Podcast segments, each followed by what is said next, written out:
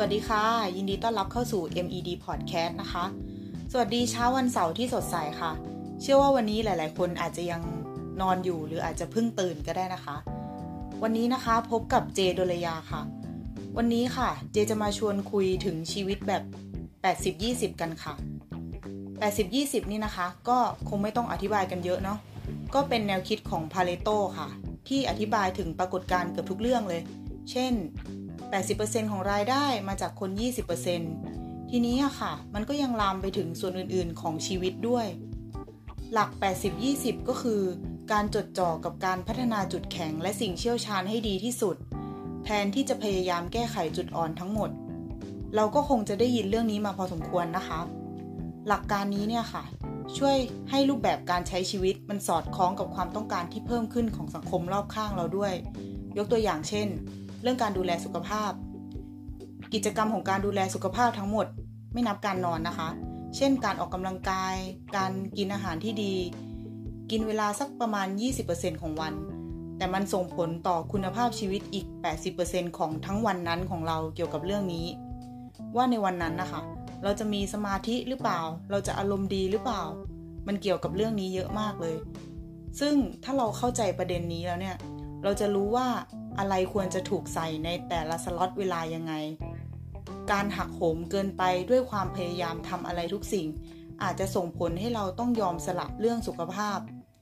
แต่คนที่ยอมสละเรื่องสุขภาพกาย สุขภาพใจ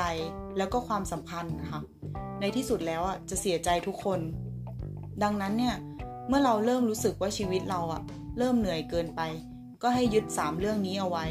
แล้วก็ตัดสินใจจริง ๆ ว่า 20%ของเราอะค่ะ ควรจะมีอะไรบ้าง ในแนวคิดยิ่งน้อยยิ่งมาก มีเครื่องมืออยู่ประมาณ 3-4 อย่างด้วยกันนะคะ อันแรกก็คือการตั้งคำถามว่าอะไรที่ทำให้เรารู้สึกมีชีวิตชีวาทำอะไรแล้วเรารู้สึกว่ามีพลังชีวิต บางคนอาจจะเป็นการอ่านหนังสือ บางคนอาจจะเป็นการถ่ายรูป อันที่สองนะคะ คนสำคัญของเราอะมีใครบ้าง ถ้าหากเรานำหลักการ 80-20 ไปใช้ในชีวิตส่วนตัว เราจะได้รับผลตอบแทนที่ยิ่งใหญ่กว่าเดิมมาก ยกตัวอย่างเช่น ผู้คนในชีวิตจำนวน 20%คือต้นกำเนิดของความเบิกบานใจ 80%ของเรา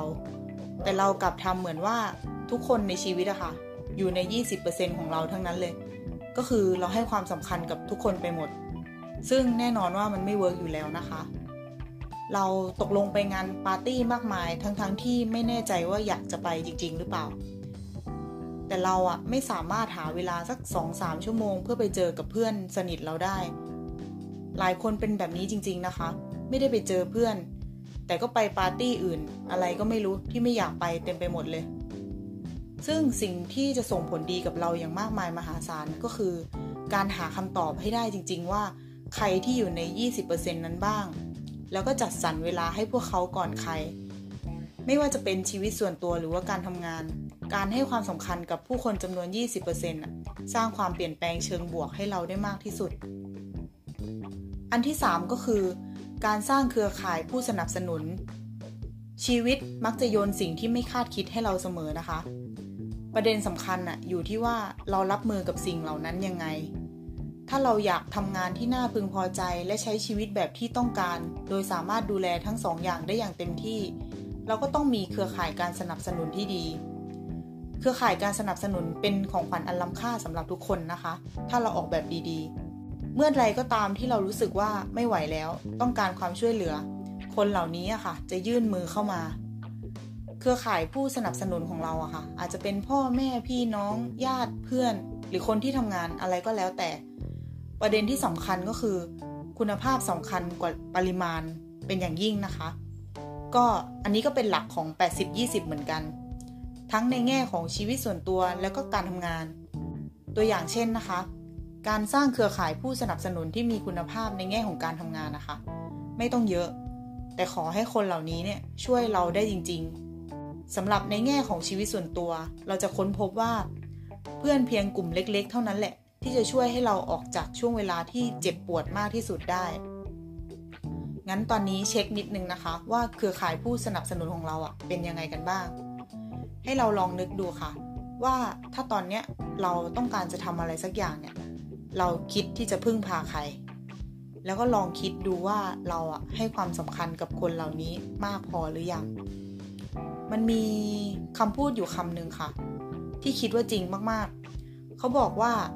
ถ้าอยากก้าวไปข้างหน้าอย่างรวดเร็วจงเดินตามลำพัง แต่ถ้าอยากไปได้ไกลจงเดินไปพร้อมกัน เส้นทางยิ่งน้อยยิ่งมากเนี่ยค่ะ เกี่ยวข้องกับหลักการ 80-20 ก็คือ การตั้งเป้าหมายค่ะ ไม่ต้องตั้งเยอะ ตั้งให้น้อยลงแต่มีความหมาย จดจ่ออยู่กับความก้าวหน้าของตัวเองแทนที่จะไปเปรียบเทียบกับคนอื่น ชื่นชมช่วงเวลาเล็กเล็กน้อยๆ แต่มีค่านะคะ แล้วก็ขอบคุณทุกสิ่งทุกอย่างที่เข้ามาในชีวิต ต้องบอกว่าวิธีการทำอันนี้เนี่ยมันทำให้เราต้องมีเวลาสักช่วงหนึ่งที่มานั่งคิดว่าอะไรจะอยู่ใน 20%นั้น เพราะถ้าเกิดว่าเราใช้ชีวิตแบบไม่คิดเลย